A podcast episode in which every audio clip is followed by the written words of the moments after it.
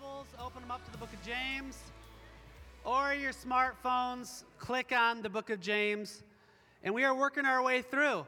We have about four Sundays left of the book of James, which will take us right to about Christmas. After service. Yes, yeah, uh, uh, for sure. We also post our messages online on YouTube. If you ever want to check those out, check those out there. So we got about four weeks left. But today I want to talk about something, this opening thought, and it's kind of like unwritten rules of nature.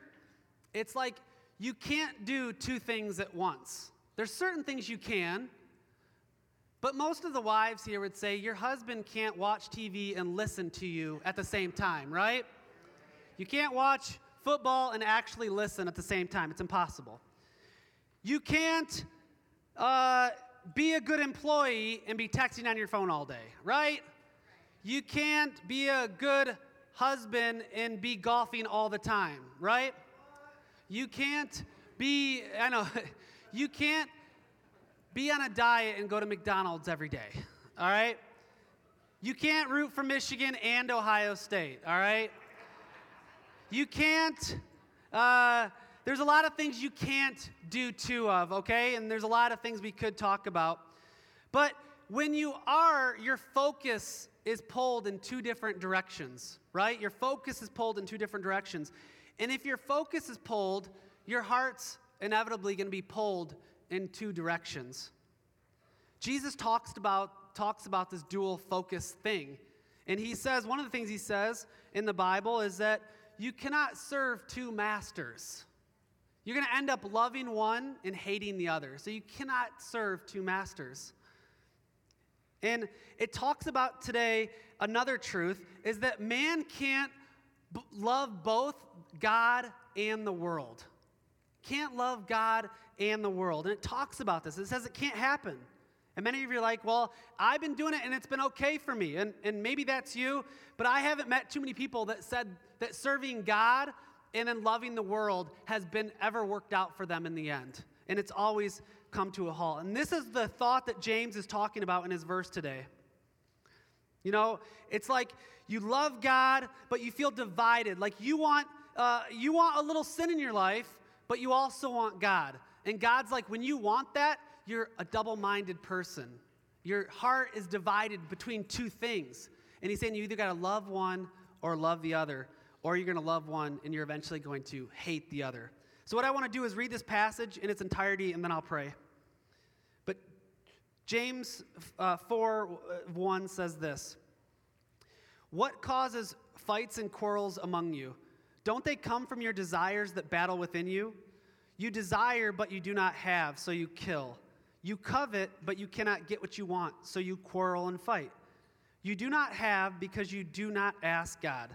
When you ask, you do not receive because you ask with wrong motives, that you may spend what you get on your pleasures. You adulterous people, don't you know that friendship with the world means en- enmity with God? Therefore, anyone who chooses to be a friend of the world becomes an enemy of God. Or do you think the scripture says without reason that he jealously longs for the spirit he has caused to dwell in us? But he gives us more grace. That is why the scripture says God opposes the proud, but shows favor to the humble. Submit yourselves then to God. Resist the devil, and he will flee from you. Come near to God, and he will come near to you. Wash your hands, you sinners, and purify your hearts, you double minded. Grieve, mourn, and wail.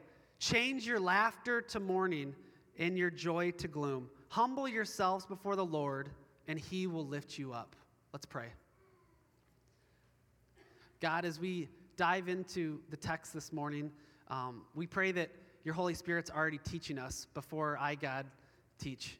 I pray that your Holy Spirit's already planting the seed in our heart about what you want to do this morning. I pray that you do a work in our hearts this morning. I pray that, God, if any of us have a heart that's divided 60 40, 50 50, 90 10, if our heart is divided in any way, God, help us solely give it all to you. Help us unpack the truths of this scripture and, and what you're trying to say to us as a church and to us individually as people. And Lord, I pray that we leave here changed. And I pray this in Jesus' name. Amen. So I broke it, I broke this passage down into three parts, okay? And it's kind of medical in some way, but the parts I broke it down to are the symptoms, the disease, and the cure. So the whole passage is broken down by the symptoms, the disease, and the cure. Because you know that if you have symptoms, it's not actually the problem. It's like the side effects of the real problem, okay? And so the first part, verse 1 through 3, is just the symptoms that James is seeing among the people and that you might see within yourself as well. But the symptoms are verse 1 through 3. And so it says this What is causing fights and quarrels among you? Don't they come from your desires that battle within you? You desire, but you do not have, so you kill. You covet, but you cannot get what you want, so you quarrel and fight. You do not have because you do not ask God, and when you do ask, you do not receive because you ask with wrong motives that you may spend what you get on your pleasures. So James is telling the people there is something in your heart that is causing you to act out in a way. There's something that's in your heart going on that is causing you to act out, and what's happening isn't good. I'm seeing fights, I'm seeing quarrels, and I'm seeing you people act out in a way that's not pleasing to God. So, what is causing this? What is causing you to act out? And then he said, they, doesn't it come from your desires? So he's saying, what you desire is actually causing you to act out a little bit. Because not just your desires, but your desires are actually waging war inside of you. There's a battle going on in your heart. There's a battle going on in your heart, and it's causing you to be angry all the time, and it's causing you to lash out and have road rage, and it's causing you to just be mad at people in the church and it's causing you to be mad at people you work with. And you're just angry. And he says, Why? And he said, Isn't it because there's a battle going on in your heart? He said, Isn't it that there's something going on inside of you and it has to do with your desires? It's causing fights. He's saying, You want and you don't have. Like you want something and you don't have it, have. So you covet. So, covet means to passionately want. You passionately want something, so you covet it.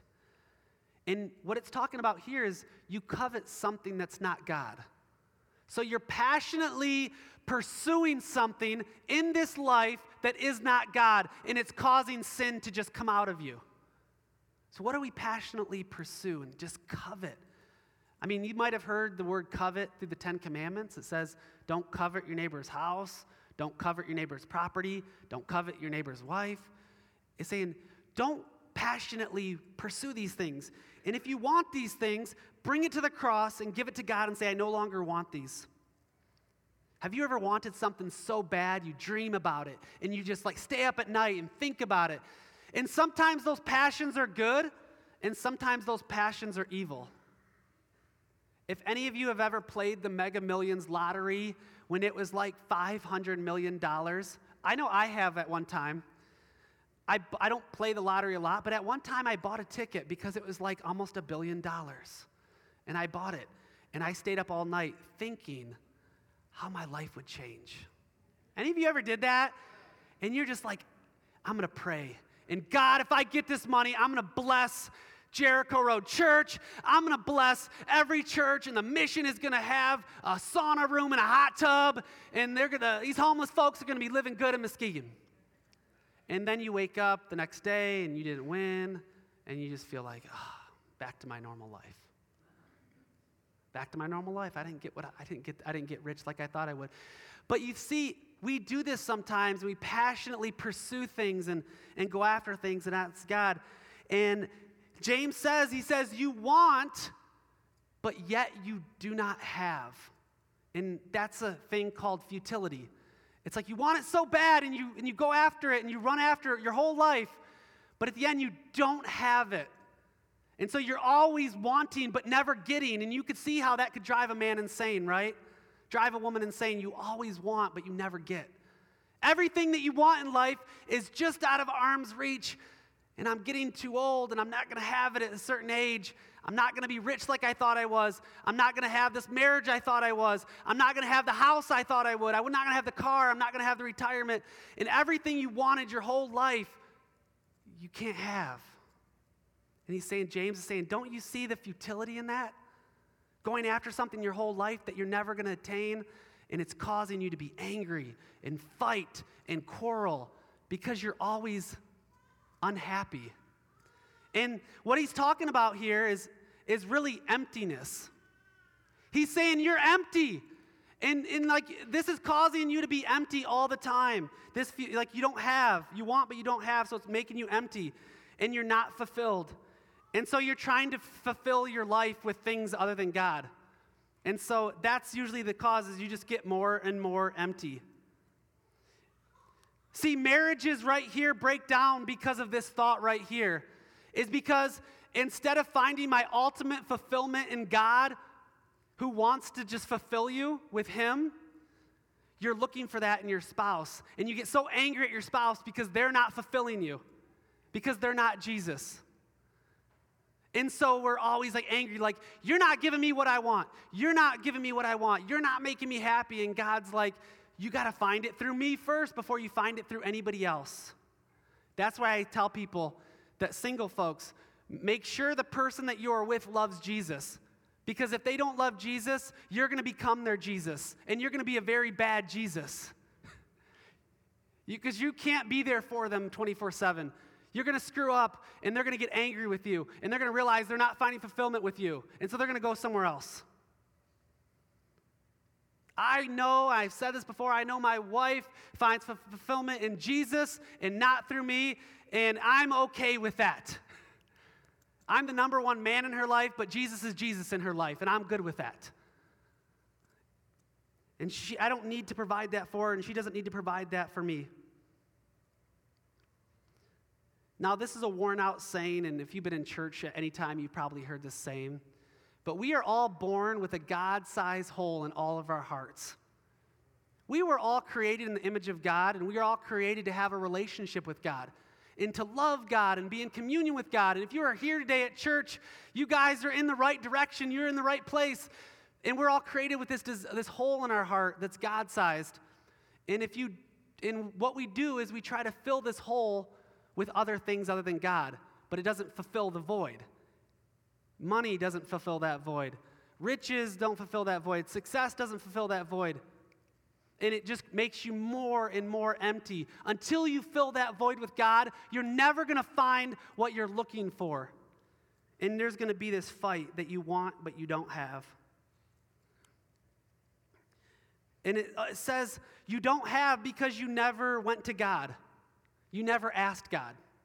And so he's saying, uh, you know, you know, did you ask God for it? This thing that you want, that you want so passionately, did you ask God for it? And you're like, no, I never went to God. So what it's saying here is like, you don't have because you never went to God. And I've asked people this Have you asked God for it? And they're like, no. And then the next verse down says, but you asked God and you didn't get it. And why? Well, you didn't ask the right way.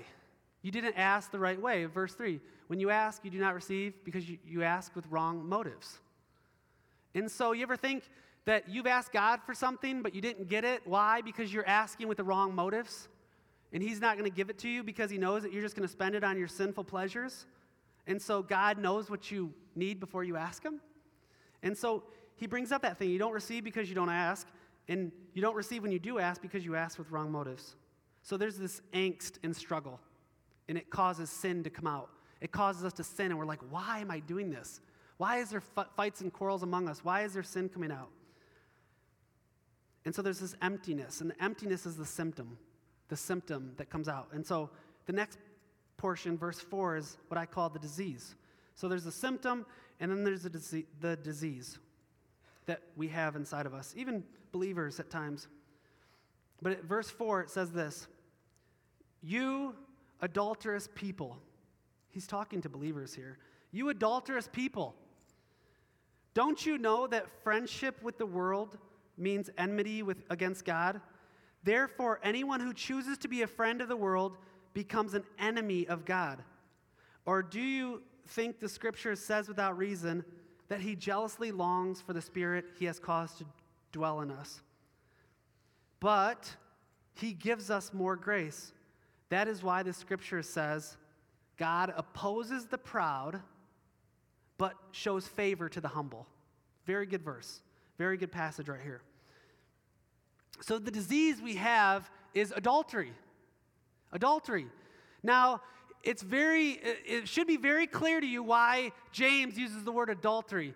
Because he's not saying that you're an adulterous people per se, and he's not specifically talking about having an affair on your husband and wife. He's not talking about that affair. He's saying that because you have a divided heart, your divided heart means you're cheating on God.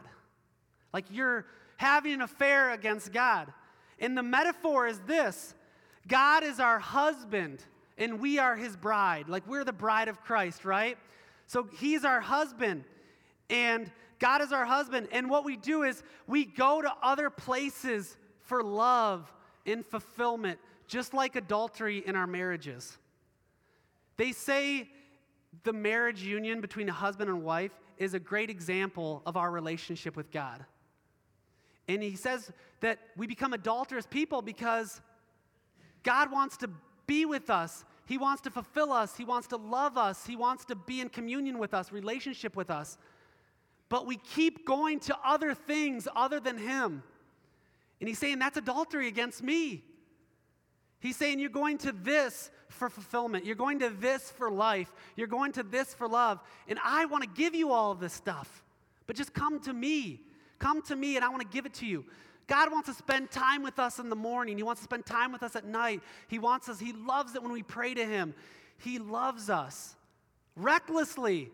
And He wants us to be with Him, but we keep going to other places. And that's why He uses the word adultery. And the kind of the thought of this whole message is, is God is saying, Can I be enough for you? Can't my love be enough? And we're like, no, it's not. It's not enough for me. I'm going to go try this. I'm going to go look for love here. I'm going to go look for love here. And what we're saying is, God, you're not enough. And I hope to, that this fulfills me, and it will for a short period of time. But whatever we go to other than God will come up empty, and we'll go back to that emptiness we talked about in verses 1 through 3. And how many times we said, No, God, I want something more. I want, I want this sin. I want this relationship that I know isn't good for me. I want this, and I want this, and I'm going to go after it right now, God, and I'm sorry. You're just going to have to wait. And it says this, and it's very important, um, and it's up there. It says that friendship with the world is enmity towards God. So if we go to the world, and, and listen, I'm not going to get too much into this, but we got to love the world. We got to we got to reach out to the lost and love the world, but we don't become the world. We don't. And so he's saying, those of you who want friendship with the world and cozy up with the world and want everything the world has to offer, that you become there's enmity with God. What that means is you become in an enemy relationship with God. When you seek the world other than God, is you become what it says here is you become an enemy of God.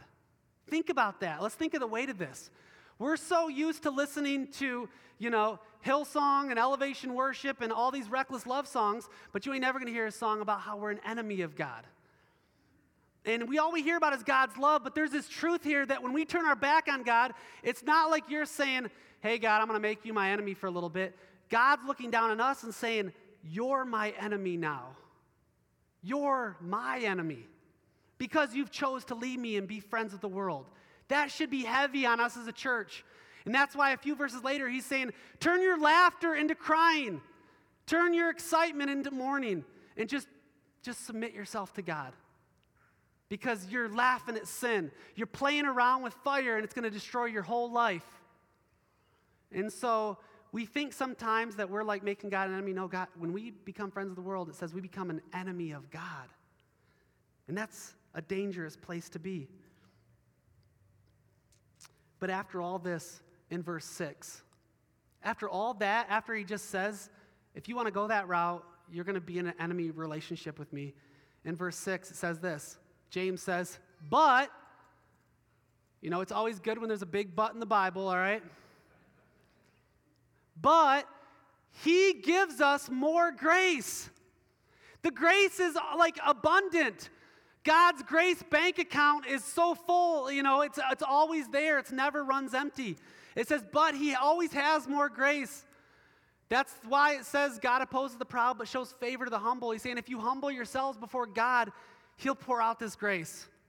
And if you come to God, this enemy relationship goes away and you become a child of God, a friend of God. If you humble yourself before God, He's never going to run out of grace for you. Amen?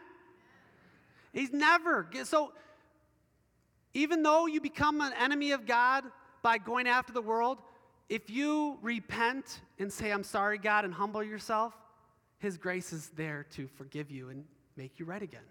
That's the beauty of amazing grace.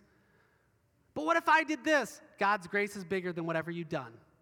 There's nothing you can do to separate you from the love of God. There's no sin you can do to separate you from the love of God. Amen? And so that's what's so amazing about grace is we don't deserve it. But God has it for us because he loves us. And it says on top of all this, he jealously yearns for us. He jealously yearns for each one of you. In verse, you know, verse 5 up there says that, and there's a better or there's a different translation in the New King James Version, and I'll read it. Is uh, in the New King James, it says this. Oh, that's the King James. I have the New King James, but it might be the same. Or do you think that the scripture says in vain, the Spirit who dwells in us? Uh, yeah, I, I read the New King James. I don't read the King James, sorry. The Spirit who dwells in us yearns jealously. So the Holy Spirit that we have is like yearning jealously to have all of us. Not part of us, but He's yearning to have all of us. So God is jealously yearning for us. And we always hear this term of jealousy with God, but he's saying God's jealous of us because he wants us. He doesn't want half of our heart, he wants our whole heart. How many spouses out there would be okay with your wife just giving you half of her affection and half to another man? Or how many wives out there would be okay with your husbands giving you half affection and half to another, uh, another woman? We wouldn't like it. We'd be jealous. And God is saying, I'm jealous for you because I want all of your affection. I want all of your love. And I don't want half of your heart. I want your whole heart. So that's the disease that we're struggling with.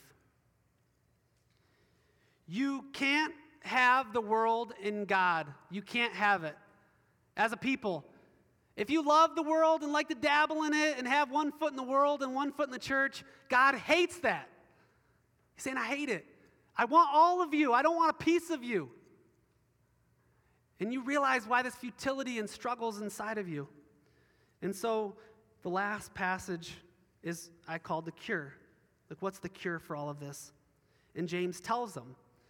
And in the last passage, uh, verse 7, it says this Submit yourselves then to God. That's in a nutshell. Just submit yourselves to God. Put yourself under His submission, or put yourself in submission to God Whatever that may be for you, bow to Him, call out to Him, cry out to Him, submit yourselves to God, and say, Here I am, God, take everything. And then it says, Resist the devil, and he will flee from you. Come near to God, and he will come near to you. Wash your hands means come to God for forgiveness of your sins. What he means by wash your hands. Come to God for forgiveness of your sins. Wash your hands, you sinners, and purify your hearts, you double minded. Grieve, mourn, and wail. Change your laughter to mourning and your joy to gloom. Humble yourselves before the Lord, and he will lift you up. I know this seems heavy, but it's about repentance. It's about bringing ourselves before God, not caring what anybody thinks of saying, God, I just submit myself to you. I give myself to you. Do with me as you wish. Have it all. And I'm, I'm no longer going to chase after things. Surrender all to God. And I'm going to give us all an opportunity to surrender ourselves to God this morning because that's what church is about. Amen? Surrendering our hearts and giving us space to do that here. It says, resist the devil and he will flee. The reason that you've been, uh, the devil's been around you so much because you've been entertaining him and not resisting him. When you, it, when you resist him, he goes away, he flees. Don't raise your hand to this, but how many of you feel far away from God? Like, how many of you feel like God is not near to me and I just don't feel close to God? And God is saying, Come near to me and I'll, and I'll be near to you. Come near to me and I'm going to draw near to you and we'll, we'll come back. We'll come back. Wash your hands, ask forgiveness of all your sins, repent. So this morning, I want as us as a church, to humble ourselves before God. Um, the worship team can come forward at this point and get set up for our last song. But during this last song, I want to give you an opportunity to come up to the altar. Now, I know we don't have an official altar, but this stage is, can be kind of like an altar this morning for us as a church.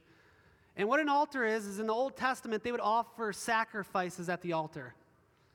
Any of you ever grow up in a church that had an altar up front where they would come up to the altar and bow at the altar? What that means is in the Old Testament, it's a symbolism. You, we would offer sacrifices at the altar to God. But the New Testament says, I don't want any animal sacrifices from you people. I just want your heart. And it says in the Bible, and Paul says, I've made myself a living sacrifice to God.